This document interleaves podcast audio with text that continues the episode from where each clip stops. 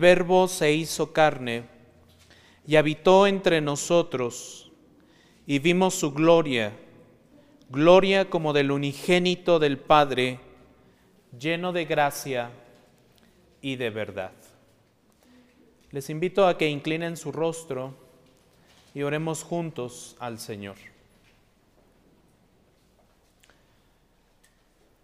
Padre, una vez más en este servicio te damos gracias Oramos delante de ti, Señor, ahora con un propósito específico de pedirte, Padre, que nos ayudes a discernir tu palabra, a entender, Señor, tu verdad.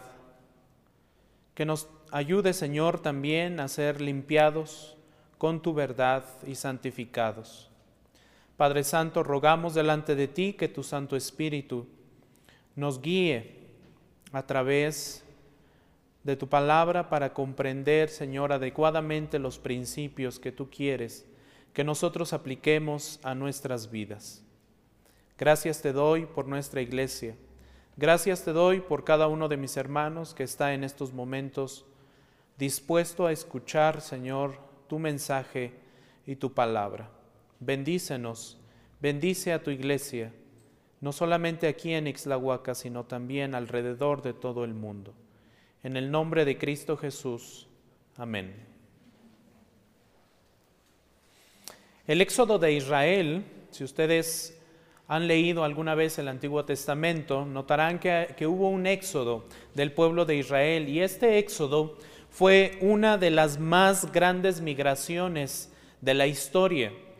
Alrededor de dos millones de israelitas más o menos dejaron su esclavitud en Egipto. Al principio fue una caravana con mucho esplendor, con mucho esplendor porque estaba cargada de grandes tesoros del Nilo, de mucho oro, de mucha plata, tesoros preciosos seguramente. Pero en muy poco tiempo y ya estando en el desierto, los israelitas parecían refugiados. Ya en el desierto se habían ensuciado, se habían despeinado y por supuesto se habían desorganizado.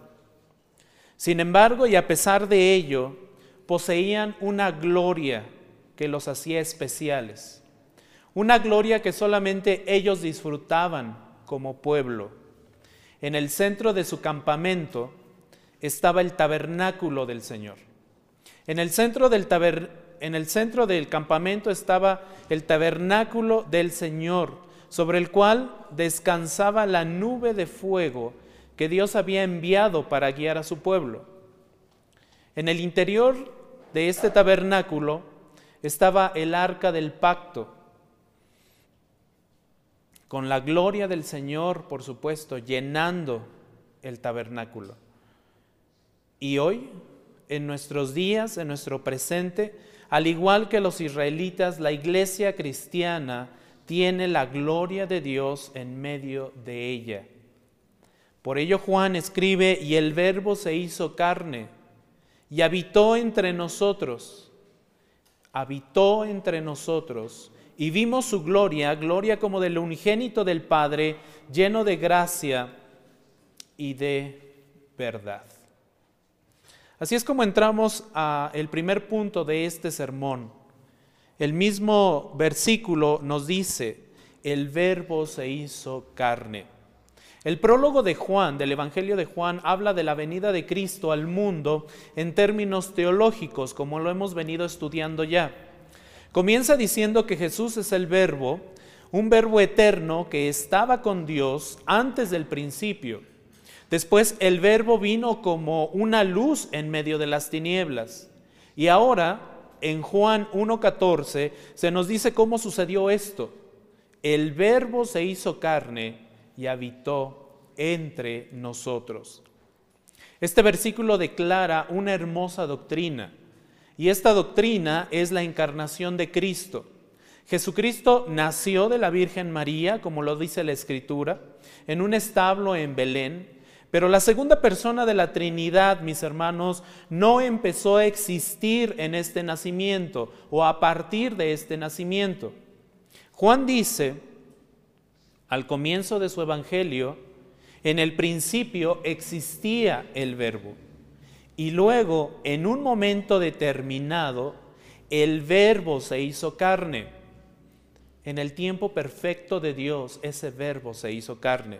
Dios el Hijo, Dios el verbo, no empezó a existir en su encarnación, sino que siendo un ser divino, se convirtió en un ser humano. John MacArthur en su comentario afirma lo siguiente, Dios asumió la humanidad en la encarnación. Lo infinito se hizo finito, la eternidad entró en el tiempo, lo invisible se hizo visible el Creador entró en su creación. Dios se reveló al hombre en la creación, en las escrituras del Antiguo Testamento y más importante y supremo, en Jesucristo. Fin de la cita.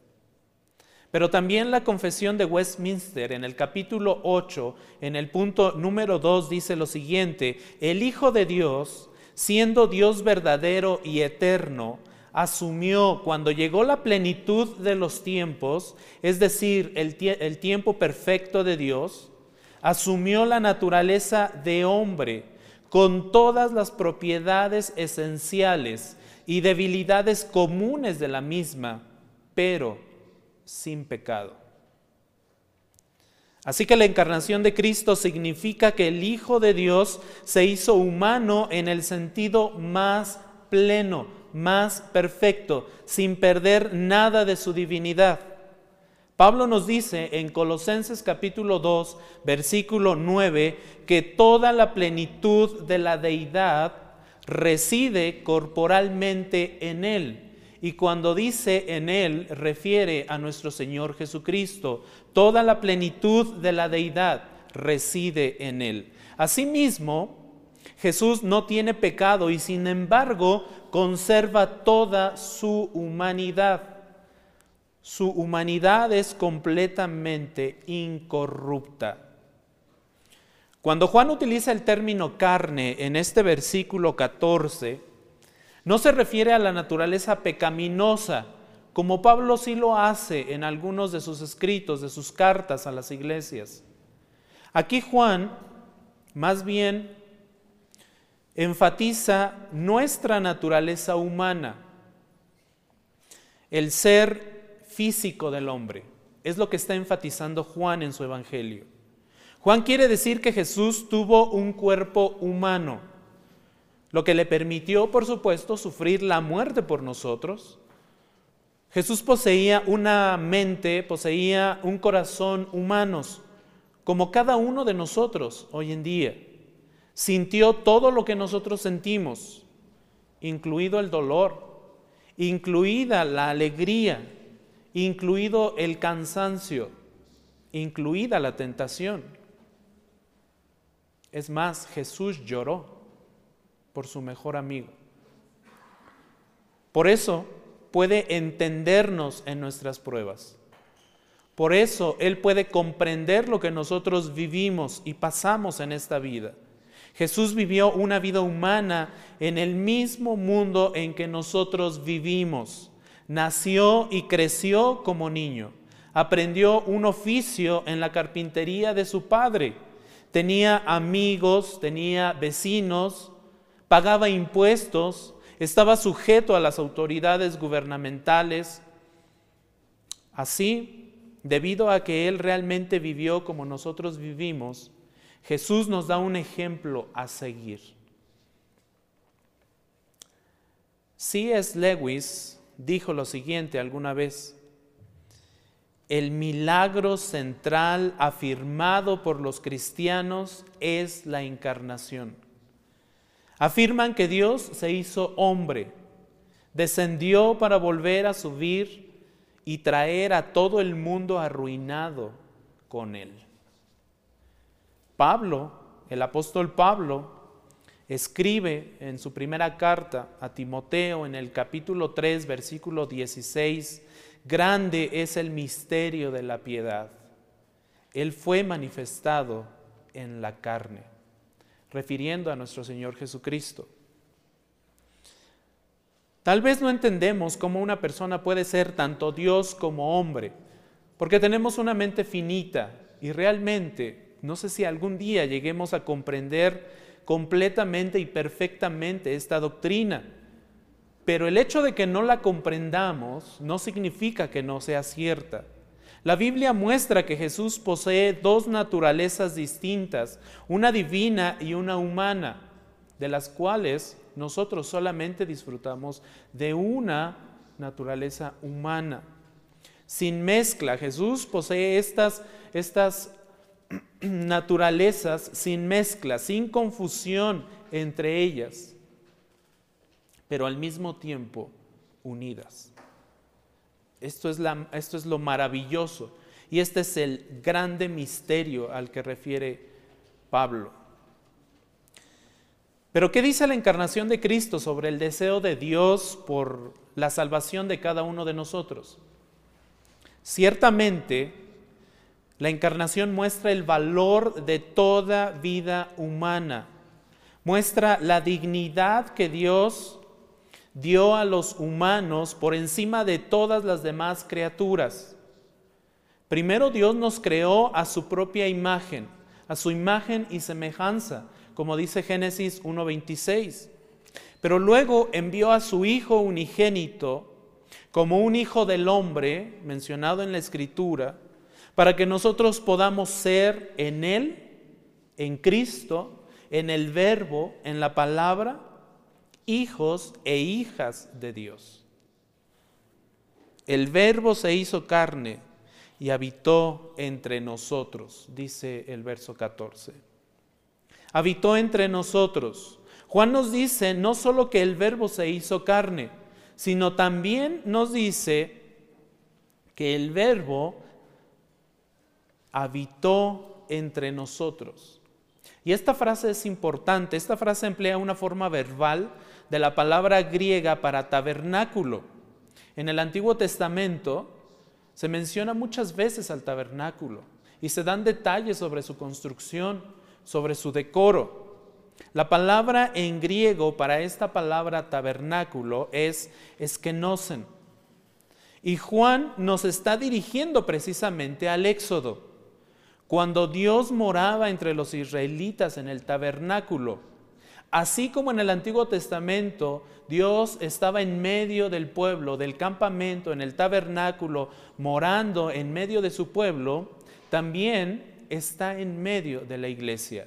Y eso quiere Juan que nosotros comprendamos cuando dice, y habitó entre nosotros, estuvo en medio de nosotros. Por eso se utiliza la misma palabra tabernáculo en griego. El tabernáculo era una tienda de unos 13.7 metros más o menos de largo por unos 4.6 metros de ancho. Tenía tres áreas. El patio exterior donde los sacerdotes hacían los sacrificios, donde se lavaban antes de entrar y presentar las ofrendas. También tenía una habitación exterior llamada el lugar santo, y este lugar santo albergaba el candelero de oro, la mesa de los panes de la proposición y el altar del incienso. Y una habitación más interior que es conocida como el lugar santísimo, contenía el arca del pacto donde Dios mismo habitaba. Todo en el tabernáculo realmente era un símbolo de las realidades espirituales, pero especialmente de Jesucristo. Todo en el tabernáculo ya venía indicando el ministerio de nuestro Señor Jesucristo, al menos en tres formas. Una de estas, o la primera de estas tres formas que me gustaría mencionar, es que el tabernáculo fue dado para el viaje temporal de Israel por el desierto. Un viaje temporal que ciertamente duró muchos años, pero finalmente fue temporal. Y así fue para nuestro Señor Jesús en este mundo. En este mundo, nuestro Señor Jesús solamente estuvo temporalmente. Este mundo no era el verdadero hogar de Jesús, estaba de paso solamente. Durante su vida Jesús vivió como un peregrino. Por ello dijo en Mateo capítulo 8, versículo 20, las zorras tienen guaridas y las aves del cielo nidos, pero el Hijo del Hombre no tiene dónde recostar la cabeza, indicando su temporalidad en esta tierra. Lo mismo es cierto para nosotros a través de nuestra unión con Cristo.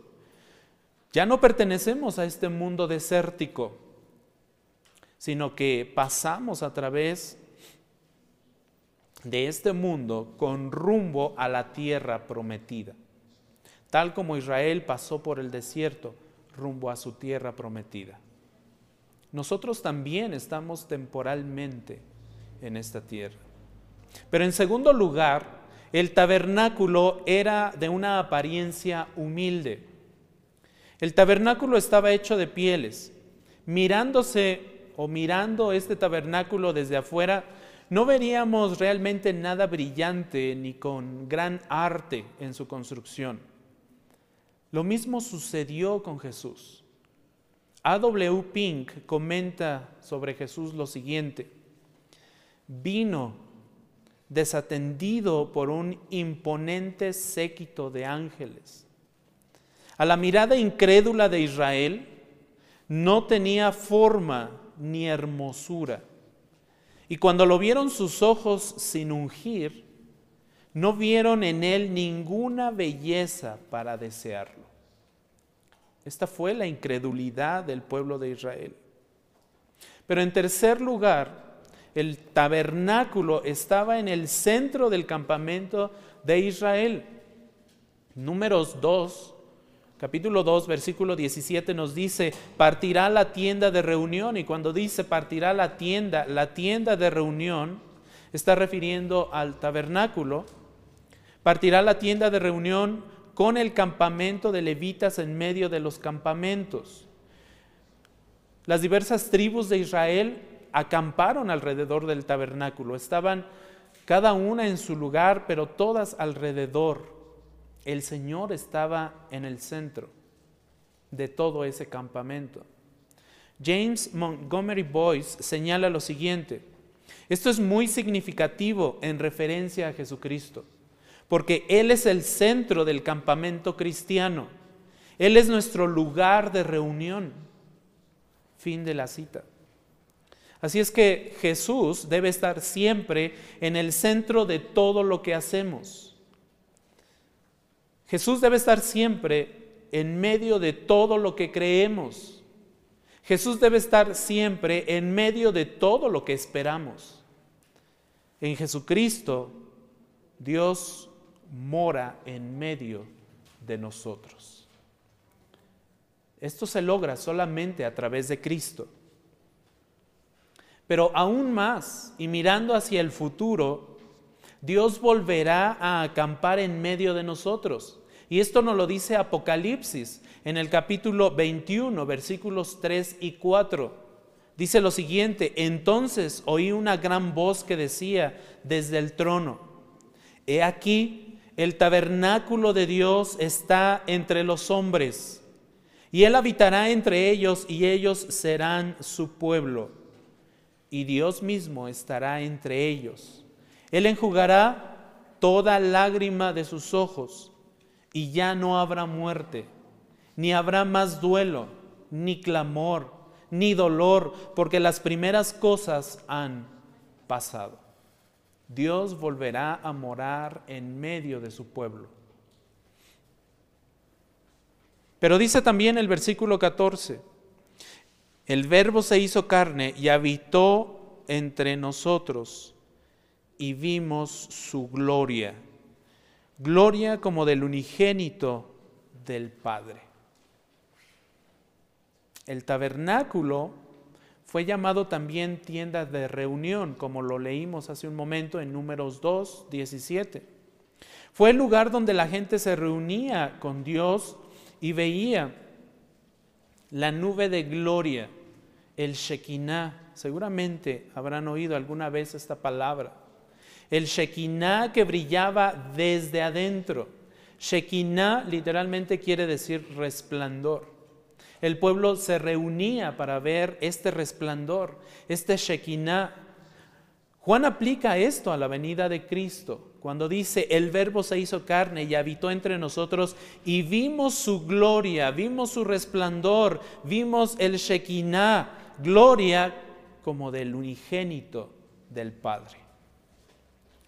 Hebreos 1.3 hace la misma conexión diciendo lo siguiente, Él es el resplandor, refiriendo a Cristo, Él es el resplandor de la gloria de Dios. Un cristiano ve en Jesús la gloria de Dios. Un cristiano ve en Jesús la gloria de Dios. Otros pueden verlo como un maestro valioso. Otros pueden verlo como un reformador social. Otros pueden verlo incluso como una víctima. Pero un cristiano que lee los evangelios y ve la gloria de Dios en Jesucristo, ve y nota y discierne la gloria de Dios en Jesucristo, de modo que lo adora, de modo que se entrega a Él, de modo que entrega su vida como un discípulo delante de Jesús. Esto es lo que Andrés le dijo a su hermano, a Simón Pedro. seguramente recuerdan estas palabras. Oye, Simón Pedro, hemos hallado al Mesías, hemos hallado al Cristo, hemos hallado al Salvador del mundo. Más, más, tarde, cuando la multitud dejaba a Jesús porque no les enseñaba lo que querían escuchar, porque no les decía lo que querían escuchar, Pedro dijo, Señor, ¿a quién iremos? Tú tienes palabras de vida, tú eres el santo de Dios. Habían reconocido su gloria, gloria como del unigénito del Padre. Por esto, nosotros podemos llamarnos cristianos, porque hemos visto la gloria del Padre. Gloria como del unigénito del Padre. Hemos visto su gloria, dice el versículo 14. La palabra que Juan usa para vimos, la palabra griega es teaumai. Tiene un rico significado esta palabra. Incluye la idea de contacto, incluye la idea de interacción personal con alguien. Juan quiere decir que los creyentes tienen una comunión con Cristo en su gloria. Juan quiere decir que los creyentes realmente disfrutan de una interacción con Cristo.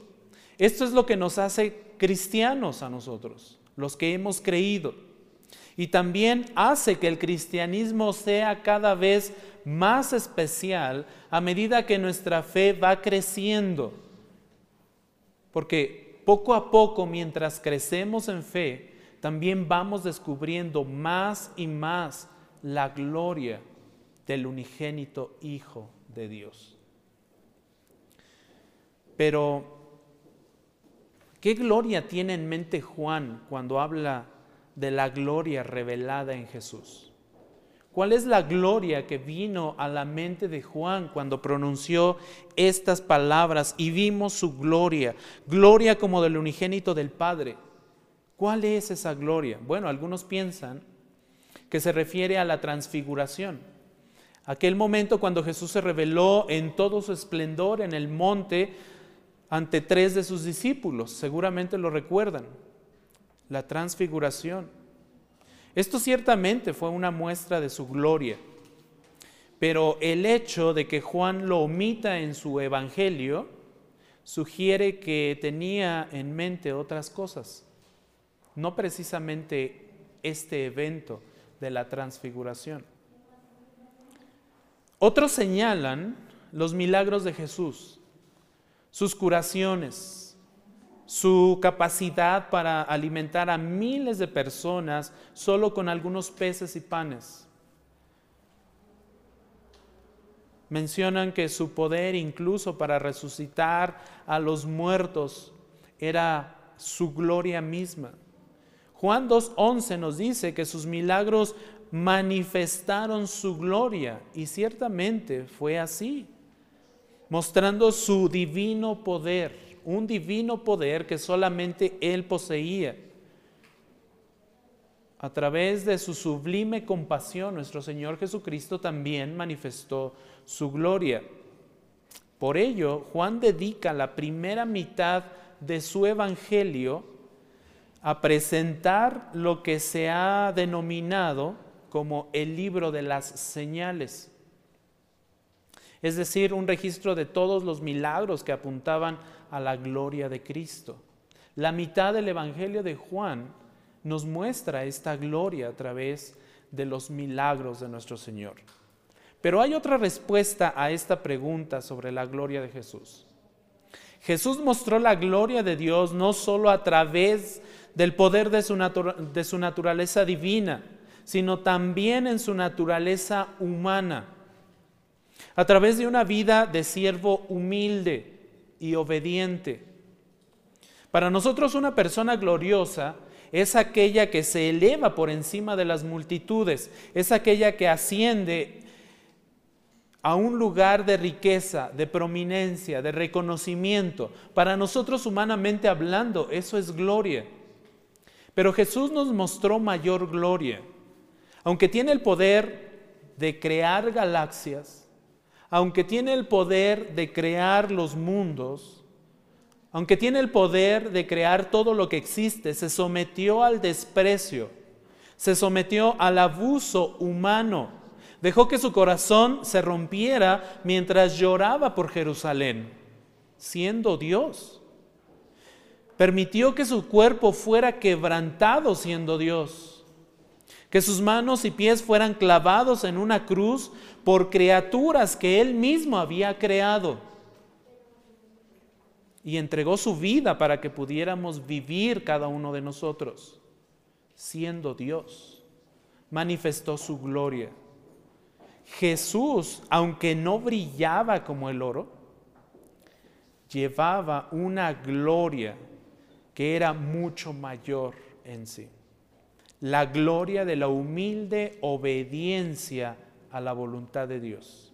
La gloria de la humilde obediencia a la voluntad de Dios. Al final de su misión, en Juan capítulo 17, verso, verso 4, la noche de su arresto, precisamente, Jesús oró al Padre y le dijo, te glorificaré en la tierra, habiendo terminado la obra que me diste que hiciera. Esto nos muestra su humildad en obediencia al Padre. Esta era la humilde gloria de una vida obediente al Padre, sujeta al Padre. Tendemos a pensar que la gloria requiere de pompa, requiere de brillo de este mundo. Tendemos a pensar que la gloria requiere de medallas de oro. Tendemos a pensar que la gloria requiere de trofeos, de grandes carteras de valores, de grandes casas llamativas, de preciosos carros deportivos. Pero Dios nos muestra a través de Jesús que la verdadera gloria no es así. No depende de la pompa, no depende del espectáculo, no depende del reconocimiento a las personas. La verdadera gloria se ve en el servicio humilde por devoción a Dios. Al respecto, León Morris en su comentario dice lo siguiente, donde la gente necesitaba ayuda, Él los ayudaba. Donde había enfermos, los sanaba. Donde había gente ignorante, les enseñaba. Donde había gente hambrienta, los alimentaba. Todo el tiempo estaba buscando a los necesitados. No merodeaba por los palacios de reyes y gobernantes. No fue encontrado en las alturas de la tierra.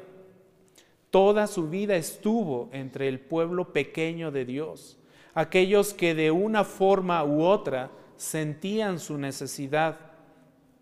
Y donde quiera que había necesidad, se le encontraba haciendo un humilde servicio. Esto es lo que vino a hacer Cristo. Y esto es su gloria. Fin de la cita. Esto significa que nosotros también podemos llevar vidas gloriosas. No poseemos ciertamente el poder de Jesús para realizar milagros. Nadie. Pero tenemos un gran poder en las oraciones que ofrecemos en su nombre. A través del Espíritu Santo, mientras Cristo vive en nosotros, tenemos el poder de negarnos a nosotros mismos. Tenemos el poder de servirnos a nosotros mismos. Podemos servir con, con, sacrificio por el amor dado por Dios. Podemos mostrar ese amor a otros. Nosotros también podemos ayudar. Nosotros también podemos enseñar. Nosotros también podemos sostener, podemos alimentar a otros, podemos acoger a los perdidos, podemos vendar corazones rotos. Mediante la fe podemos ser semejantes a Cristo, llevando su gloria también ante el mundo. Tenemos el poder de sujetarnos a Él ahora. Ya no estamos sujetos al pecado, ya no somos esclavos del pecado. Podemos sujetarnos humildemente a la gloriosa obra de nuestro Señor Jesucristo y a su voluntad. Se cuenta, se cuenta la historia de dos hermanos llamados Taylor. El hijo mayor de estos dos hermanos, o el hermano mayor, se propuso hacerse un hombre importante mientras iba creciendo, su meta era ser importante. Y así quería lograr la gloria para su familia. Así que entró a la política, sirvió en el parlamento, llegó a tener poder político muy alto, se convirtió en un hombre de considerable poder en su país. Mientras tanto, el hermano menor le dio la espalda a la gloria mundana. Habiendo visto y entendido la mayor gloria de Cristo, su hermano menor se fue a China y pasó toda su vida llevando el Evangelio a esa tierra. Su nombre era Hudson Taylor. Cuando murió, su nombre fue reverenciado en todos los continentes por todos los que amaban al Señor. Y más tarde en la historia, un escritor buscando la información sobre su hermano político, sobre su hermano importante, poderoso, se dio cuenta de que ninguna enciclopedia proporcionaba información sobre sus altos cargos o logros en el Parlamento. Solo hacían referencia a él como el hermano de Hudson Taylor. Hudson Taylor comprendió que la gloria que honra a Dios, que glorifica a Dios, está en Cristo, no en este mundo. Así es para los héroes de Dios. Si leen el Salón de la Fe, como también es conocido el capítulo 11 de Hebreos, encontrarán los nombres de personas que no eran nadie en el mundo, pero que eran grandes a los ojos de Dios. Encontrarán ahí en ese salón de la fe en Hebreos capítulo 11 a Abraham, encontrarán a Moisés, encontrarán a Gedeón, encontrarán a Samuel, encontrarán a muchos otros que eran insignificantes en este mundo, pero delante de Dios no lo eran. Muchos fueron perseguidos, incluso muchos fueron ejecutados. Noten lo que dice Hebreos capítulo 11 en el versículo 37 y 38. Dice, fueron apedreados fueron aserrados, fueron tentados, fueron muertos a espada, anduvieron de aquí para allá cubiertos con pieles de ovejas y de cabras, destituidos, afligidos, maltratados, de los cuales el mundo no era digno, errantes por desiertos y montañas, por cuevas y cavernas de la tierra. Pero debido a la humilde obediencia de su fe, lograron una gloria que el mundo nunca podrá alcanzar. Por ello, Hebreos 11, 16 dice lo siguiente, Dios no se avergüenza de ser llamado Dios de ellos. Dios no se avergüenza de ser llamado Dios de personas que fueron tal vez insignificantes y no importantes en este mundo. Eso es gloria. Esa es la gloria del unigénito del Padre. Y también nosotros podemos tener esa gloria y disfrutar de esa gloria, pero no muchos nos atrevemos. Y este versículo 14 termina con palabras muy importantes también. Dice, lleno de gracia y de verdad. El verbo se hizo carne y habitó entre nosotros y vimos su gloria, gloria como del unigénito del Padre, lleno de gracia y de verdad. Juan concluye este gran versículo diciendo, vimos su gloria, una gloria especial, un resplandor especial, único, solamente del Hijo de Dios. Una gloria llena de gracia, llena de verdad. Aquí hay dos aspectos específicos de la gloria de Dios que Jesús reveló, su gracia y su verdad. Mencioné hace unos momentos varias formas en las que el tabernáculo simbolizaba y apuntaba ya a nuestro Señor Jesucristo, pero una que omití es que el tabernáculo era donde se hacían los sacrificios para expiar el pecado. Desde la época de nuestros primeros padres, Adán y Eva, Dios había revelado que la paga del pecado sería la muerte. Génesis 2.17 dice, pero del árbol del conocimiento del bien y del mal no comerás porque el día que de él comas, ciertamente morirás. Y Romanos 6:23, muy conocido por todo el mundo cristiano, dice, porque la paga del pecado es muerte, pero la dádiva de Dios es vida eterna en Cristo Jesús, Señor nuestro.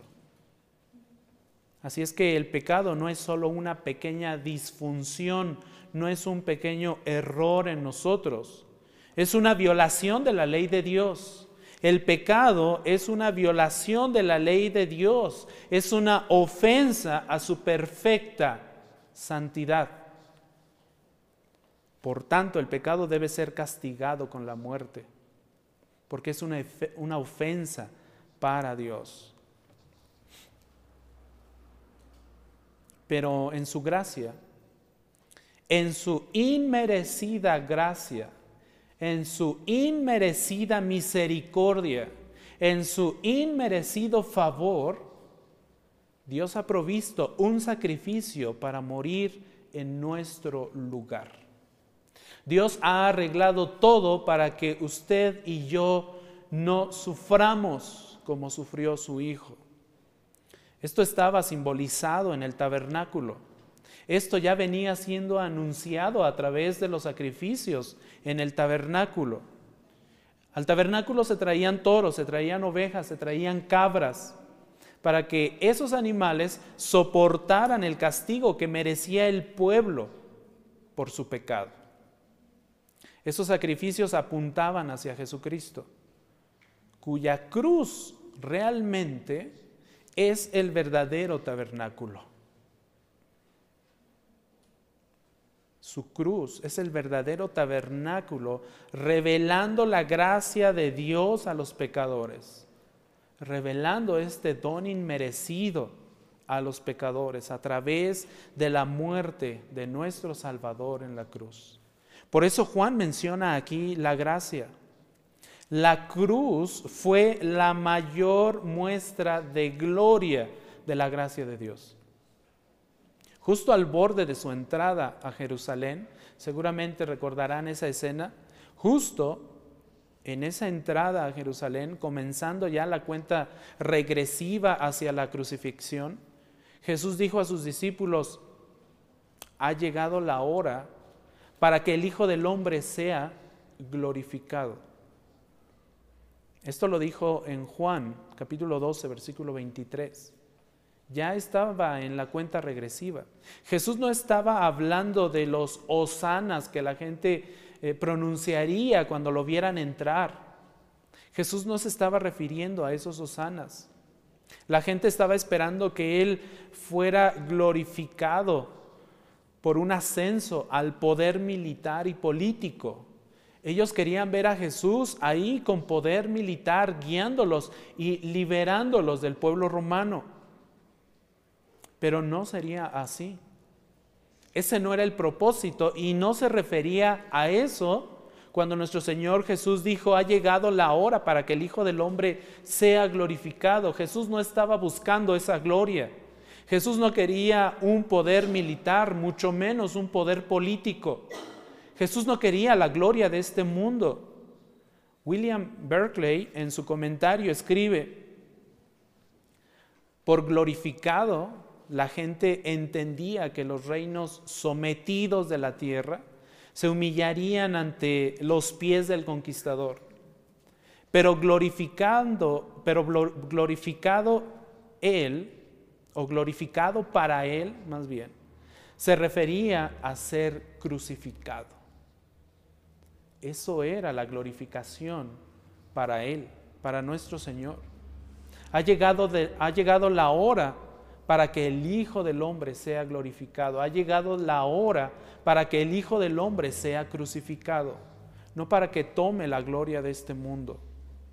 Para el mundo la cruz fue la más vergonzosa de todas las cosas, la más vergonzosa de todas las muertes, porque implicó tortura física, implicó humillación personal, implicó una muerte incluso maldita para muchos.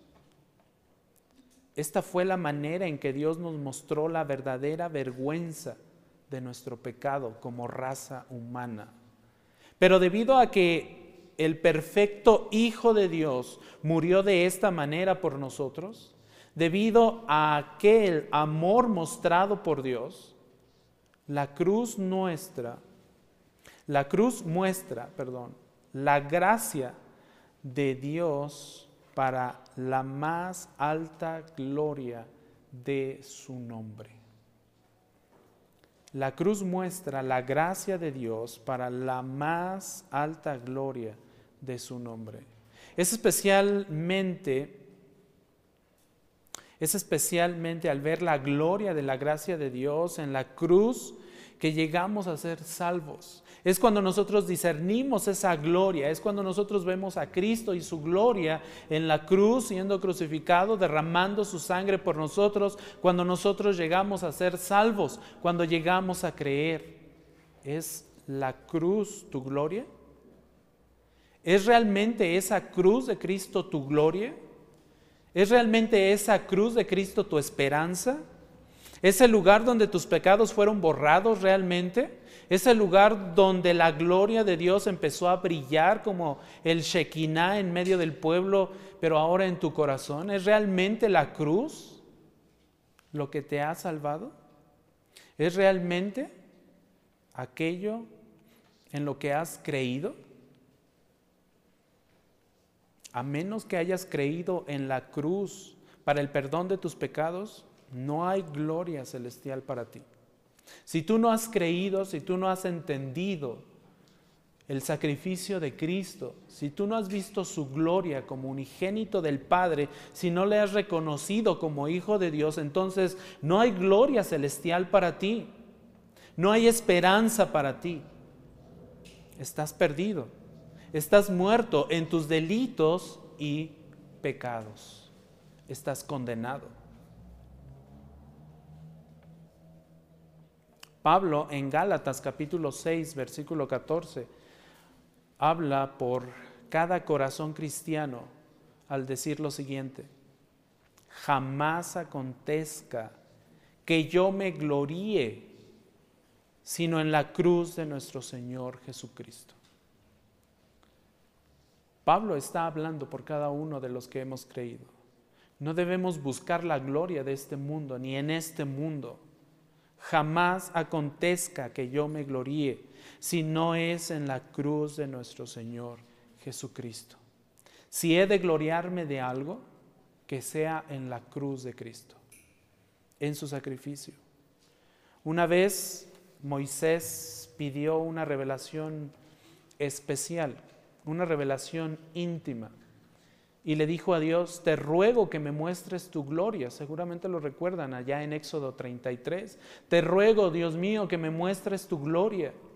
Y Dios le respondió, no puedes ver mi, no puedes ver mi rostro, no puedes ver mi gloria, porque nadie puede verme y vivir. Nadie. No podemos ver la gloria de Dios. Pero en Jesucristo sí se nos permite ver su gloria. En Jesucristo sí podemos disfrutar de esa gloria.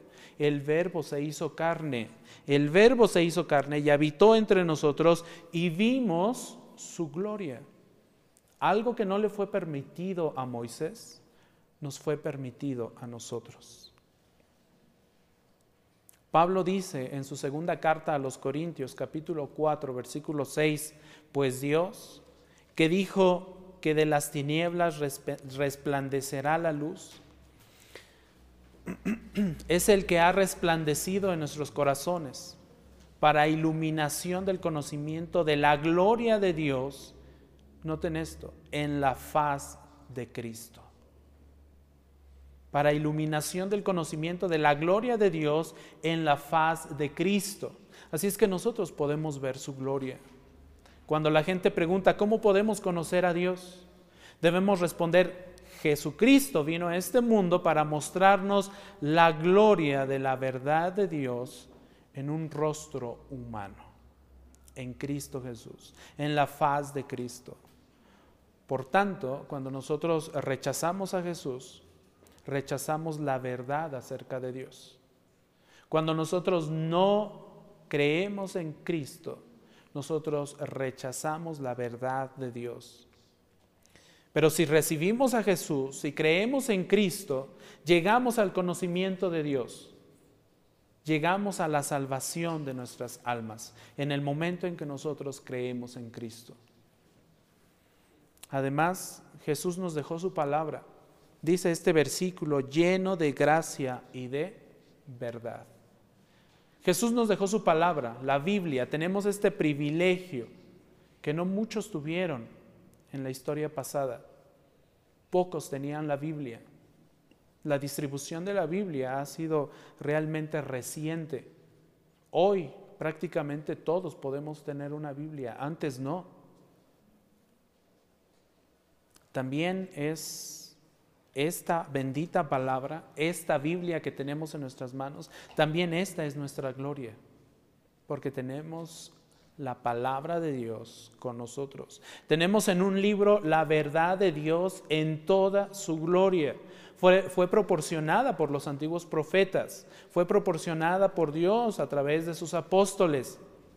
Si hemos visto la gloria de Dios en el rostro de Cristo y si hemos recibido la gracia de Dios en la cruz de Cristo, entonces amemos, entonces anhelemos el conocimiento de la verdad de Dios, entonces busquemos a Dios en su palabra.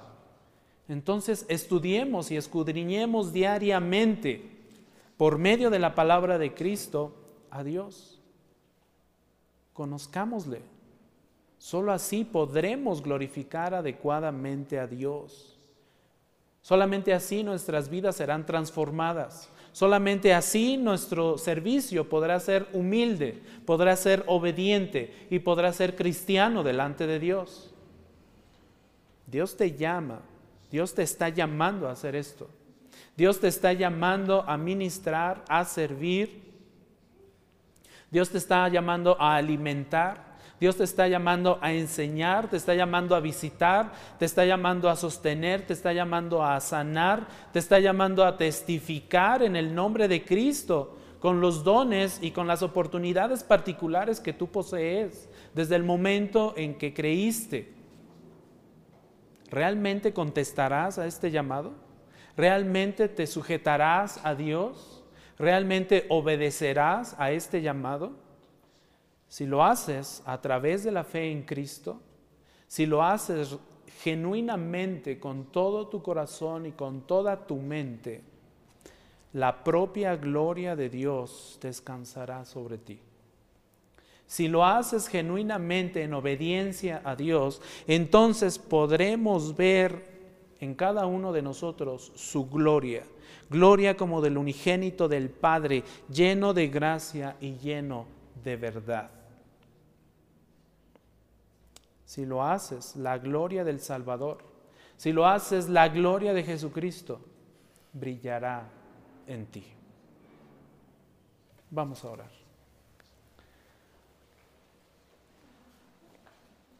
Padre, te damos una vez más gracias porque nos has permitido abrir una vez más, Señor, este glorioso Evangelio. Porque nos has permitido, Señor, ir a través de este capítulo 1. Nos has permitido conocer un poco más de ti. Y hoy, Señor, a través de este versículo 14 nos has hablado acerca de ti, de tu Hijo de ese verbo que se hizo carne, que habitó entre nosotros y vimos su gloria, gloria como del unigénito del Padre, lleno de gracia y de verdad. Ayúdanos, Señor, como iglesia a sujetarnos. Ayúdanos, Señor, como iglesia a ser humildes delante de ti. Ayúdanos a responder al llamado que tú nos haces para llevar tu gloria a este mundo, a los que no te conocen, a los que no han sido salvados aún en tu gracia y en tu misericordia. Ayúdanos a cumplir, Padre Santo, con lo que debemos hacer para gloria tuya. En el nombre de Cristo Jesús te damos gracias. Amén. Música